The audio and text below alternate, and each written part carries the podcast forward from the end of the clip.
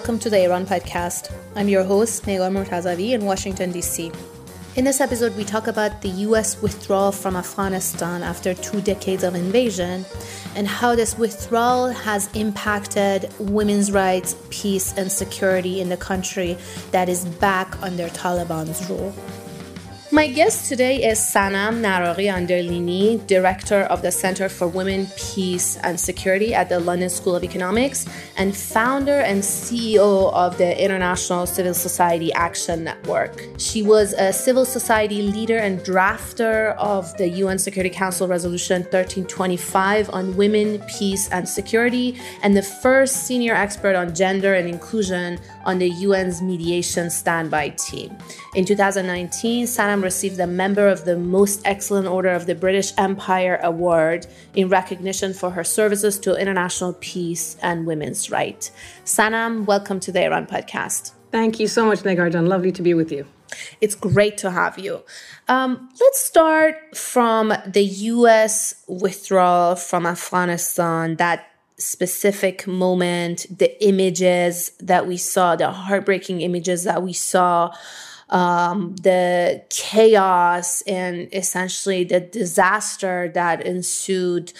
Talk about w- your assessment of what happened, why that happened, and if you think it could have been avoided. Thank you. Uh, it's very close to my heart, um, especially as an Iranian, having seen what it means to have all the rights and gains of, of women, especially suddenly being kind of overshadowed and drowned in a sea of black and a sea of of, uh, of extremist um, uh, rhetoric, as we've seen with the Taliban. You know, for, for us, this work started twenty years ago, at least for me. Um, from the outset, after nine eleven, or before nine eleven, I should say, when the Taliban took over, there was, you know, women's groups were active in terms of uh, asking the international community to not recognize the Taliban in the nineteen nineties. Then, you know, nine eleven happened and, and, the, and the U S occupation started. And from the outset, again, what we've said for twenty years, Afghan women were saying it, I was working with them, others in our community of practice, consistently we said Afghan women, and especially Afghan women who had become engaged in peace-building work, should be in all of the negotiations um, related to their country, to the peace and security in their country, to represent not only themselves, but to represent the voices and concerns of their communities. Because what we saw was that very often at the political level, there is no representation and concern for what's going on at the community level. So that was that was a sort of a long-standing issue. And of course, there was a serious concern about what the Taliban's um, uh, plans and ideology was vis-a-vis women. And um, back in, I think, April of last year, we were saying very much that it's really critical that women are in Doha, um, again, to address the needs of communities, to bring up things like uh, the protection of civilians, the protection of women's rights in the negotiations that were going on between the U S and um, and the Taliban, and, and then subsequently with the, with the Afghan government. Sadly, uh, the Biden administration, along with the Trump administration and before that, and frankly, the Obama administration before that, none of them took the question of women seriously. None of them took the warnings of women seriously. And uh, that the line that we're ending the forever war uh, became dominant in Washington. For me, as I looked at the problem, it wasn't that the forever war was ending. It was that the way the negotiations were being done um, and the uh, absence of serious thought about transition and about the Afghan public was actually going to unleash war forever in Afghanistan. And so, and you know, looking at it now, um, with the way the Taliban has been moving forward and the violence that is being perpetrated against women, against uh, minorities, but also the, the the rise of ISIS there, ISIS Khorasan there. Um, sadly, our predictions are coming true, and it's and it's just devastating to watch. Mm-hmm. Let's take a step back and talk about what is being lost, or essentially what was gained in the past two decades during the U S occupation in Afghanistan. We know the civil society, or a civil society, was created, was strengthened. There were um, achievements in, in areas of women's rights, obviously depending on who you ask or which area of the country you look at. But there was a sort of a vibrant community that was pushing forward. Talk about some of those achievements um, of the past twenty years and how you see that being sort of backtracked or lost since the U S left. So first of all, uh, we have to look at the population of the country. Over sixty percent, sixty-two percent are under the age of twenty-five. Over forty percent mm-hmm. are under the age of fourteen. This is a young country, and it's a young country that really doesn't know what life was during those five years of Taliban uh, prior to the U S occupation. They've grown up with, on the one hand, the violence that the war per- per- perpetrated, you know, both the U S and, and the NATO occupation aspects of it, but also the Taliban aspects of it. But they also grew up going to school, going to university, you know, having a vibrant media, uh, having all sorts of kind of forms of openness. I, I was there in two thousand thirteen, and I remember meeting a, gro- a group of students, um, young women from Kabul University. They came from across the country. They came from all over the provinces, and every single one of them said to me that their fathers had really wanted them to go to university because they knew that having an education would be a better means of protecting them against violence or against uh, poverty and, and so forth uh, in life. So the attitude and the mentality of giving hope and give and having openness was something that was embedded. Um, the desire for education was there. And, and so what's happening now is something that the vast majority of the country has never experienced, doesn't doesn't know what this means, really. And it's certainly not something that that that they um, aspire to. The other thing that I think the world never really picked up, and I and I partly blame Western media and the narrative that that we had over the last twenty years, was that when you look at it, it's extraordinary the number of journalists, women journalists from around the country that ha- that. are now at risk, but but they emerge. It's extraordinary to see the number of judges and lawyers and prosecutors and others in the legal sector that that have, you know, that all of a sudden have come into the mix. I've I've been dealing in the last um, eight months since August uh, with women police officers, people who had been, you know, trained and deployed around the country. We work with civil society. I have a network, uh, a partner who runs a local organization.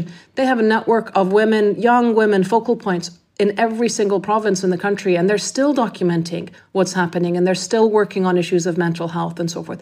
So the, the story of Afghan women was never really told properly in the West. And, and I think part of the issue is that there's a depth of, in a way, racism and sexism around how we talk about it. It's always about around the language of, oh, we're trying to empower Afghan women. Honestly, when I look at what these Afghan women are doing now, standing in front of the Taliban, facing the guns, facing the batons without a shred of defense, uh, just themselves and their and their placards um, asking for their rights. Uh, they don't need empowerment. They need it to be heard. They need to be heeded now. Um, and they need respect and recognition from the world. Mm-hmm. And let's also talk about going back to not the actual withdrawal, but the way Afghans or Afghan allies, as some Western governments call certain Afghan workers who work with the U S and other allies, and also other parts, demographics that essentially were under threat with the Taliban rule. Um, I saw in your letter uh, in, in ICANN, in your organization, there's a letter from the founder and C E O, and part of that letter you explained that we expected that governments which had pledged to protect women peace builders would stand by us as we stood with our partners, but we witnessed a different reality. Kabul stray dogs and cats were evacuated, but women peace builders were not. And we hear the story not just about women peace builders, but journalists, um, workers, translators who were sort of left behind or left kind of in limbo in third countries. Talk about that process, the evacuation, the refugees, and what was promised to some of these Afghan allies or not, but Afghans who are under threat. And uh, what actually has been happening in reality now that we're, we're almost uh, reaching the one-year mark. Thank you. So, um, you know, I don't, I'm not a military strategist, but I'm not sure who made the decision to, for the U S to give up Bagram Air, Airport Air Base, which was the biggest sort of air base in the country, um, and from which they could have done the evacuations not only of American soldiers, but of the equipment and, and so forth, and of all the various people that, that were directly at, at, under threat. But they gave that up and they ended up in Kabul airport, and we saw all the, the, the sort of absolute chaos that, that reigned um, as people were trying to evacuate, and all sorts of people made it to the airport and others didn't. The thing that we saw was that it was very random. So some people who had, you know, were allied with the U S, for example, had their S I V papers and things, were, were evacuated and were helped along. A uh, huge percentage were not. I've been involved in trying to help people out. Um, They were promised uh, convoys that would pick them up in August, prior to August thirty-first. Uh, the convoys never went to get them. Um, I know of governments that that offered the U S um, help and said, you know, we've we've evacuated our own people. We can send a plane in to bring, you know, Afghan women, human rights defenders, and others. Um, and the U S refused that help at the time. Uh, so. It, There's a lot to be to, to be looked into and investigated around what exactly happened and why these decisions were made. What we saw, frankly, was that women peace builders, women police officers, women judges, lawyers, um, journalists, as you say, you know, women and men were left behind. And and I I feel responsible in the sense that they have been part of a community of practice, a global community of practice. Our governments pledged to protect them. I'm, I'm a British citizen, and we worked with the British government. They took a report that we produced on guidelines for the protection of women peace builders. They took it to the Security Council, and they said, we pledge support for this. So they were responsible to help get these people out, and they didn't. Um, other governments came to us. They had helped us. Because I, at ICANN, we run a fund called the Innovative Peace Fund, and we fund local organizations. We were doing grant making to Afghan organizations. Governments that supported us and supported this work said, give us the names of the people who are at risk, and, and you know, we will try to process them. We gave the names. We're still waiting for most of these people. So I don't really understand um, how, from on a human level, we could have done done this and not been prepared in advance for the kind of people that would have really needed to be helped and, and assisted to leave. Um, as I say, I, either to leave or to have had the wherewithal in advance to say what is going to be done to make sure that these people are protected. Over three thousand women police officers have disappeared. We don't know what's happened to them.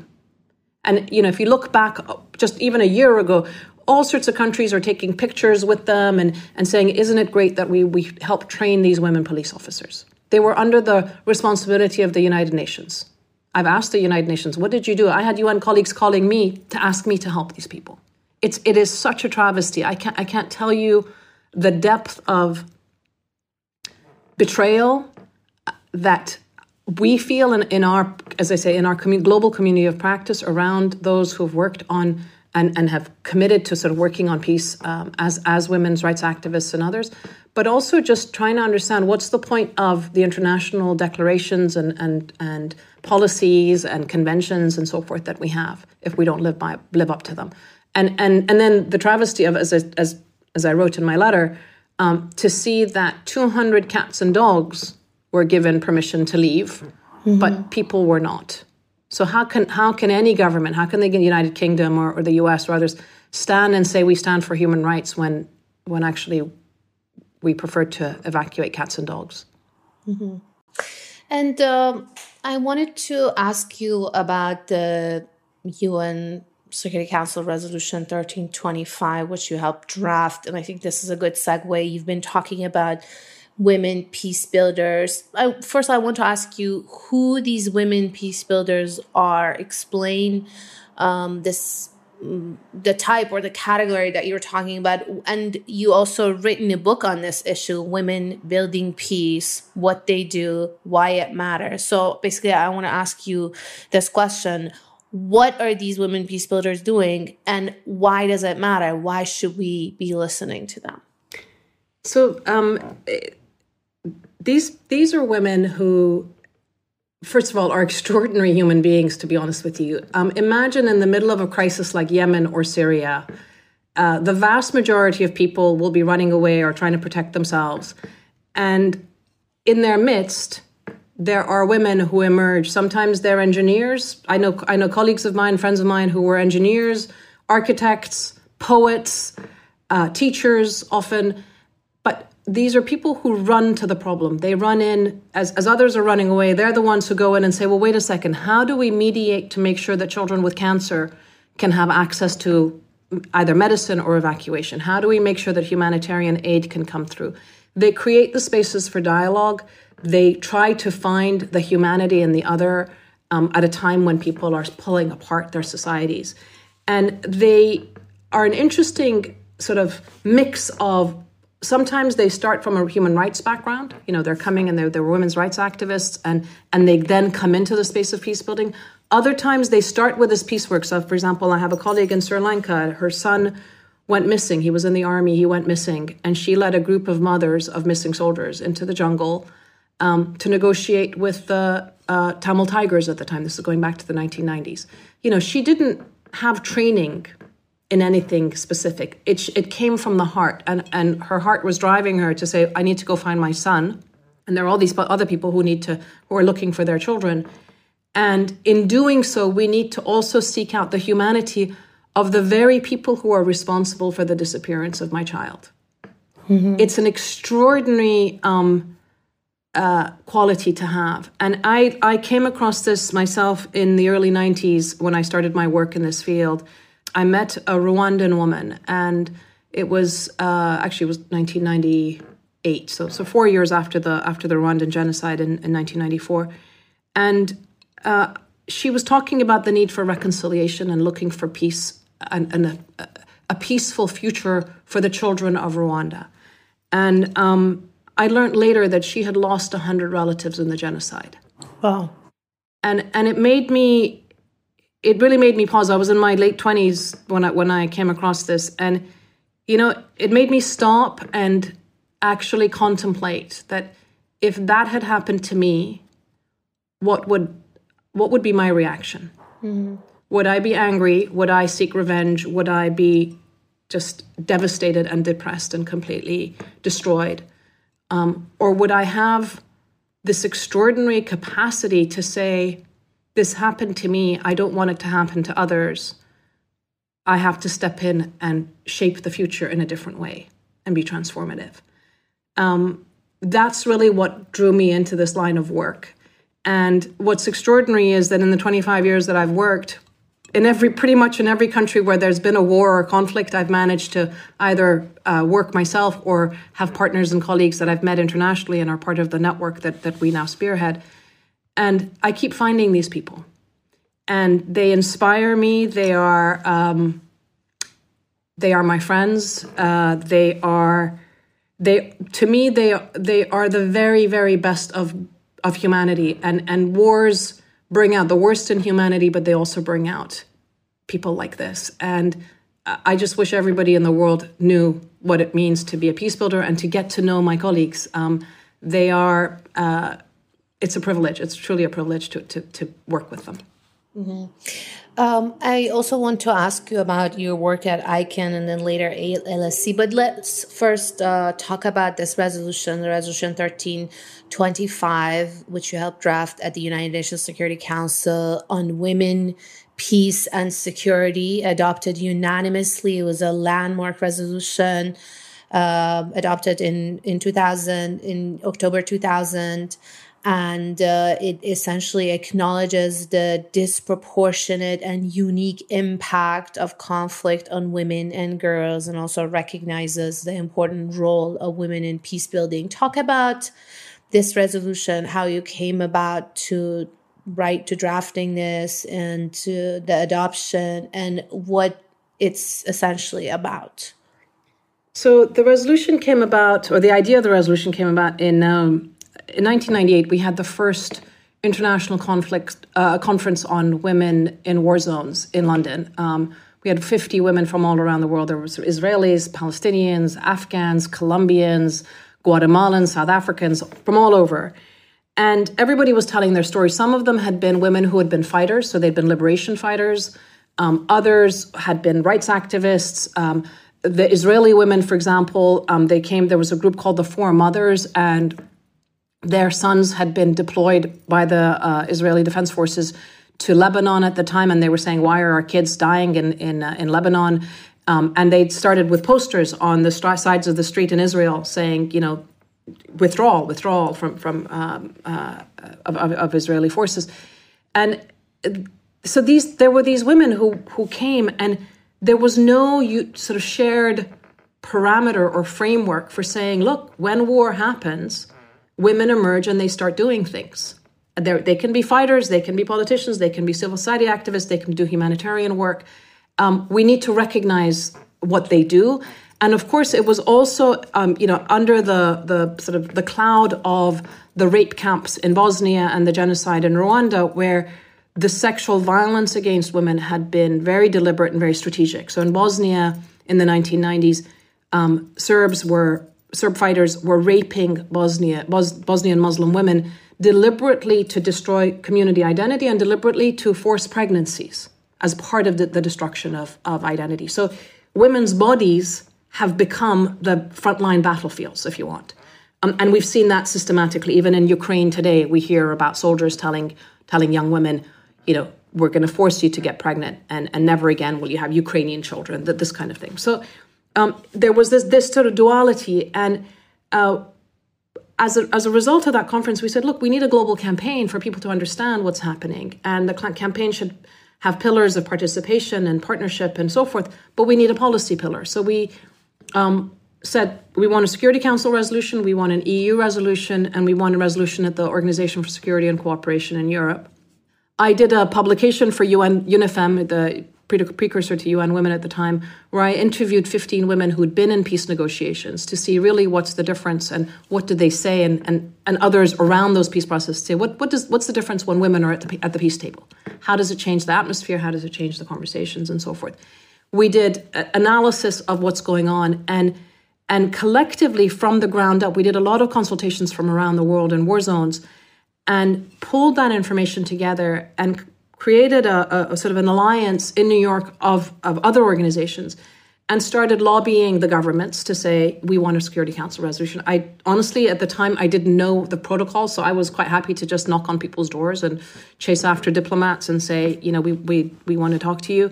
Um, but it was a resolution that we first drafted as civil society, and it was a resolution that the substance of it came from the ground up. It was not a sort of academic exercise coming out of some think tank in Washington or, or New York or whatever. It really was the voices of women from the ground around the world, and us distilling it and then and then sharing it with, with governments to say, you know, these are the concerns. And, and it had four original pillars. Pillar number one was and still is prevention of war.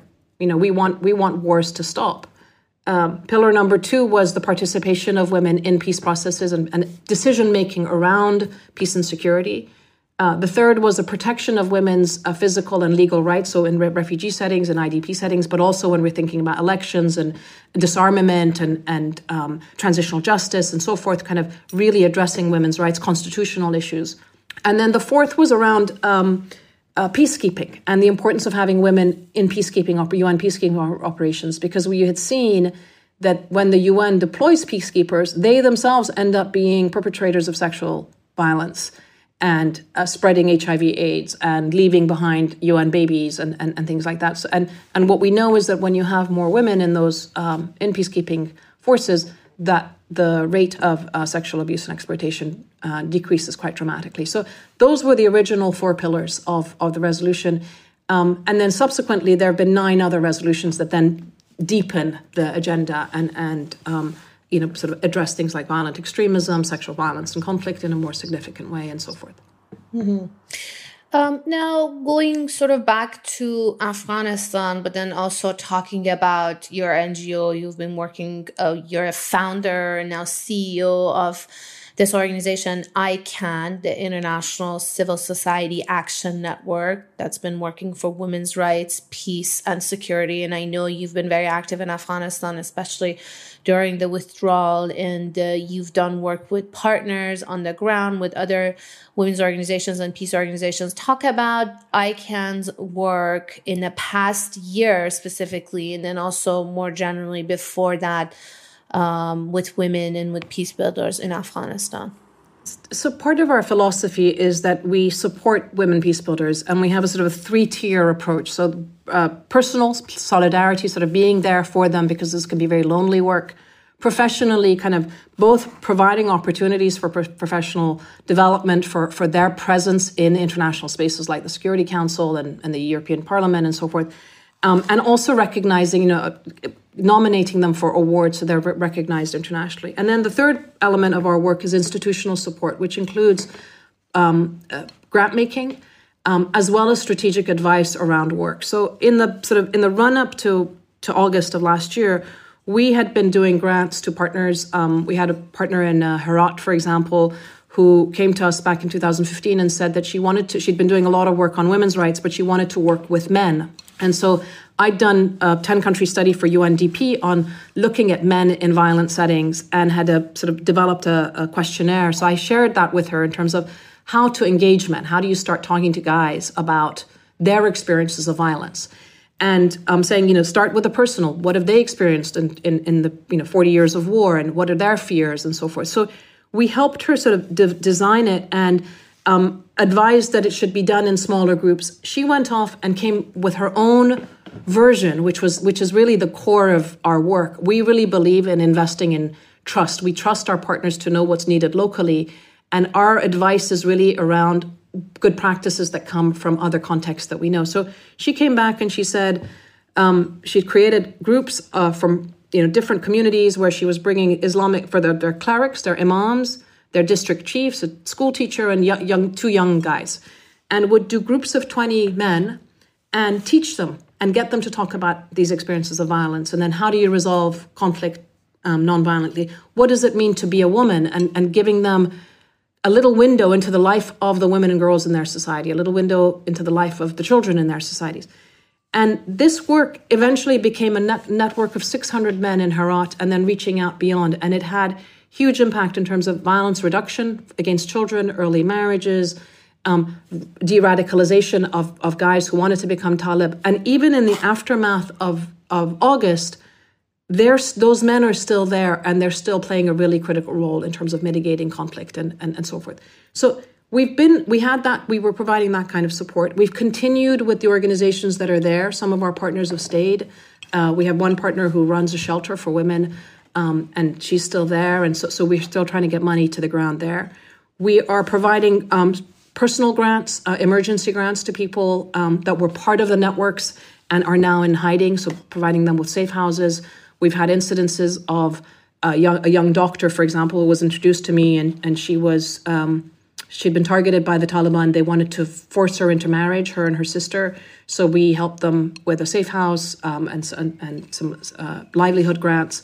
Um, so we we're still providing organizational support. We're trying to help individual families inside the country, and then we've been doing advocacy internationally around what it means to be gender responsive in the humanitarian aid that is being done, what it means to make sure that international actors really are engaging Afghan women um, in their discussions. And in you know, in many ways, it's quite simple. We we advised one international uh, figure who was visiting.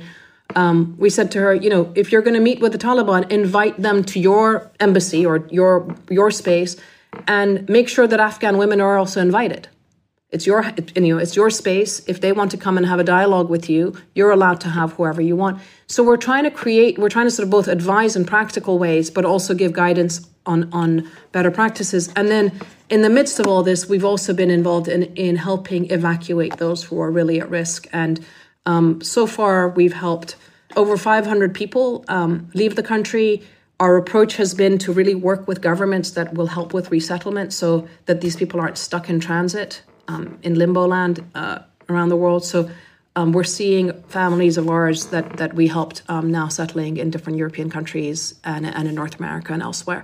Um, it's been an enormously difficult um, and traumatic uh, few months for me and my team. I have a very young team, and, and the emails and the texts and the voice messages come day and night. They still do. The requests for help still do come.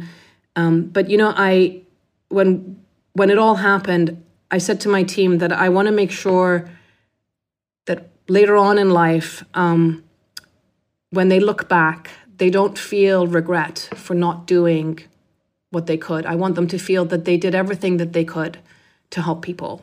We may not be able to help everybody, but every life that we have been able to help and every child, and there's so many, so many kids, uh, I hope that they end up having the opportunity to be educated and that one day they pay forward the, the favor in a, in a way, the, the the gift that they that we've been able to help them have. Um, so it it's it's yeah it's been a, it's been a hard few months. Um, we've had unbelievable support from individuals in different governments. I mean, there are some superheroes in really invisible inside bureaucracies. We couldn't have done it without them. Um, so it's it's been an it's been an era of kind of personal responsibility and people taking a stand and uh, um, and seeing what it what it means when you join together with with people that you've never known before, and they just happen to care, and so so we work together on these issues. Mm-hmm.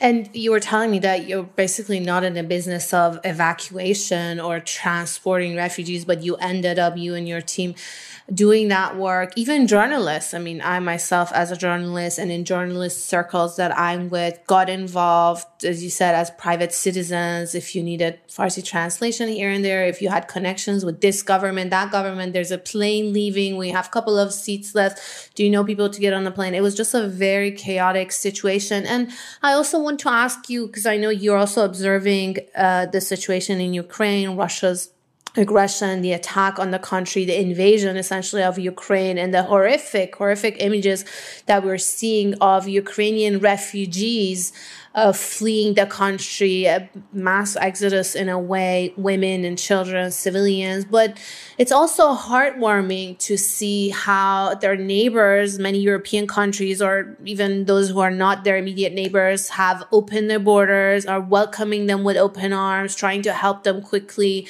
assimilate into the new atmosphere, with kids going to school, even bringing Ukrainian teachers so that Ukrainian children wouldn't feel isolated at school. And just really demonstrating how you should and you can essentially welcome and treat refugees. But unfortunately, that wasn't the scenes that we saw and the experience that um, Afghan refugees, or even before them, Syrians uh, fleeing the war, the civil war in Syria, have had. Talk about some of these, well, heartwarming images that we're seeing now, and also the stark difference or the heartbreaking uh, images that we saw previously.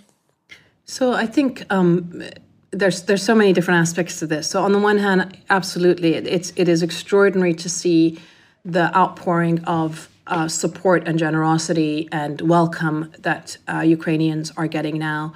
Um, that said, uh, one of the questions we have to ask is that the problems with Ukraine have been bubbling, were bubbling from two thousand eight and then two thousand fourteen. And where was uh, the international community? Where was the U N? Where was where mm-hmm. was NATO and, and the E U and and all, you know, Antonio Guterres and others, the United Na- United States, especially in terms of radical diplomacy to actually try and mitigate the war?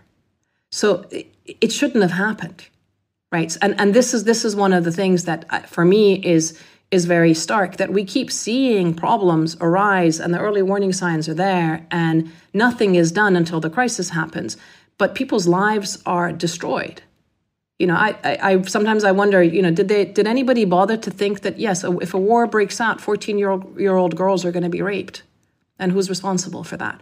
So so there is a level of responsibility internationally around around the question of why there wasn't. As I said, the, the attempt at radical, inclusive diplomacy, you know, having the businesses, having the religious leaders, everybody sitting around the table, figuring out how do you mitigate and, and de-escalate the problem um, from, from the outset. Having that didn't happen. So so we have the refugees, and and it's, uh, as I say, I, I genuinely hope the war doesn't last very long and that people have a chance to, to return to their homes. The stark difference between the treatment of Ukrainians and the treatment of Afghans um is notable for all of us, and um, we have to call it what it is. It is, I think, largely a mix of um, racism and Islamophobia. I've, I know people who have said to me, you know, we have to be careful about dangerous people coming. Well, which dangerous people? You know, the, the women and the journalists that you and I know, those are dangerous people, young kids. Um, so, so why are they dangerous and others are not, right? So it is it is what it is. It's it is deep Islamophobia and deep kind of racism um, uh, of a sort of a uh, of a sort that we know exists but is rarely discussed. Um, the second part of it, I think, is to do with um, again the narrative that we've had around Afghanistan over the last twenty years that there's Afghan fatigue and there's this attitude of, oh, we spent a trillion dollars there and nothing, you know, nothing good came of it. Well, again, the reality is that that trillion dollars, if you actually look at it, the vast majority of that money went into American military hardware and, and American contractors who made billions of dollars there. Mm-hmm. It didn't really go down to the ground. It didn't really go down to the kind of people that that dedicated their, their lives to building their country um, and believed in the the values of human rights and democracy and so forth. So um, so the narrative, I think, is is a real problem as well. And, and as I said, the, the fatigue around, oh, oh, you know, it's it's endless. The Afghan story is endless. I think that, I think that's that's been a real problem. And then and then thirdly, I think one of the things that's overlooked very often, and and when we hear about it, it's it's it's sort of presented in in its worst possible light, is that if you look at both Iran and Pakistan, they have actually taken in a profound number of people. It's mm-hmm. d- it's difficult. It's not easy. There have been there certainly have been problems in both countries, and it's and it's you know very very difficult life for, for Afghans. But Iran has taken some something like up to five million Afghans. Nobody even knows the numbers. Mm-hmm. And one of the questions we have to ask is, where is the world's support for the refugees and, and the humanitarian aid that, that Iran, Afghanistan, Turkey, and other countries in the region also need? Um, in terms of coping and, and supporting and, and and providing the assistance that, that that's necessary, and then finally, and, and this is this is the big big sort of picture um, issue is that so long as you have the Taliban there, and so long as the Taliban is behaving as it is towards women, girls, minorities, and others, there will be a constant flow of people desperate to leave the country. Rightly so, as I said from the beginning, that this is a young country. Who would want their daughter or their son growing up in that environment? So. If the international community want, is concerned about the refugee flows, they have to also be concerned about what happens inside the country. Where and, and sadly, in the U S, at least the Biden administration, the attitude seems to have been, oh, you know, what happens in Afghanistan stays in Afghanistan. And the reality is, no, what happens in Afghanistan not only impacts the region, but it has kickstarted the rise of a new wave of Islamist jihadi violence Uh, around the world and in Afghanistan itself. So, you know, all this sort of fight against terrorism that was supposedly the reason why we were there in the first place, we've let it all happen again between Trump and, and Biden with, with the failure in the diplomatic efforts and the political efforts and lack of political vision. I, this isn't about using the military because everybody's inst- instrumentalized the military in, in, in various ways. This is about what is the political vision, what is the political strategy and the diplomatic strategy. And, and um, uh, Mister Khalilzad truly, truly failed everyone um, in, in these uh, endeavors. Mm-hmm. And finally, Sanam, I want to talk about a member of your family, your aunt, if I'm correct, and an early inspiration for your work and your career, Sattareh Farman Farmaian, an Iranian author, social worker, basically a pioneer in the field of social work in Iran. Talk about her and her work a little bit and how she inspired you to um, be to enter this field and, and essentially choose this career. You you brought both a smile, a huge smile and tears to my eyes just thinking about her. Um, you know, in nineteen ninety-four, she, her book came out, Daughter of Persia. And um, and I remember I was traveling to the States and I read the book front to back on the plane. I didn't, I couldn't put it down. And it was really a moment for me because it was almost like finally fitting the pieces together of what I was interested in and what I, what my calling was. And suddenly saying, oh, you know, what, you know, my desire to do something and ch- you know, help change the world one way or another um, is actually rooted to, to sort of, there's D N A involved in this. You know, my aunt was doing this and it came from uh, a rich sort of um, history of, of, family values, um, including the fact that we were brought up that with great privilege comes great responsibility. And so um, I think I think her book and her story was really a, a, a pivotal moment for me. I'd, I'd been looking at practicing law. I'd been interested in uh, in war, cars, being a war correspondent. Um, and all of a sudden, I was like, actually, I wanted I want to be part of sort of being part of the change, if you want, you know, at the forefront of being a change agent myself. And and I fell into this, you know, I, I, in a way, I sought this work out, but I, but I also sort of came across it, and and it just became a natural fit over the years. Um, so yes, she was definitely an inspiration, and um, and you know, not just her. My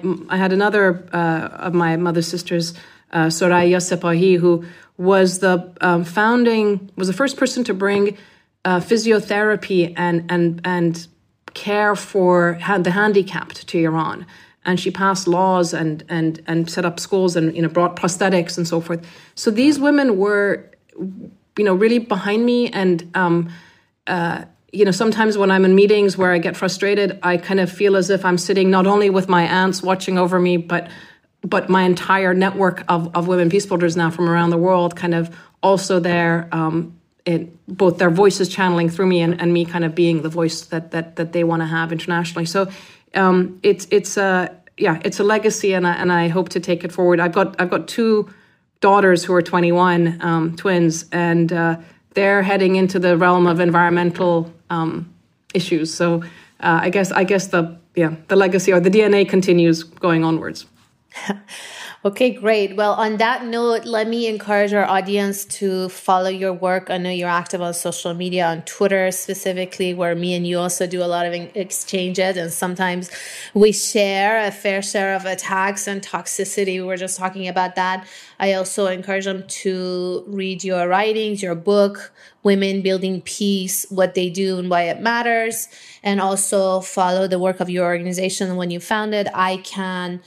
And also um, your center at L S E, where you've joined as a director, the Center for Women, Peace, and Security at the London School of Economics. Sanamjan, thank you so much for joining the Iran podcast. Thank you so much, Nigarjan. And uh, as for those attacks, peace builders always get attacked because we're like the bridges, and people sometimes want to walk all over you. But it's an important work, piece of work to do. And, and I think in journalism, you guys are doing a phenomenal job as well. Thank you. Thank you, and nevertheless, you continue. Thank you so much. That was Sanam Naraghi-Anderlini, Director of the Center for Women, Peace, and Security at the London School of Economics and founder and C E O of the International Civil Society Action Network. And thank you for tuning into the Iran podcast. Don't forget to subscribe to us on your favorite podcast app and follow us on Twitter at Iran Podcast. You can also support our work by going to anchor.fm slash the Iran Podcast and clicking on support. Until next time, goodbye.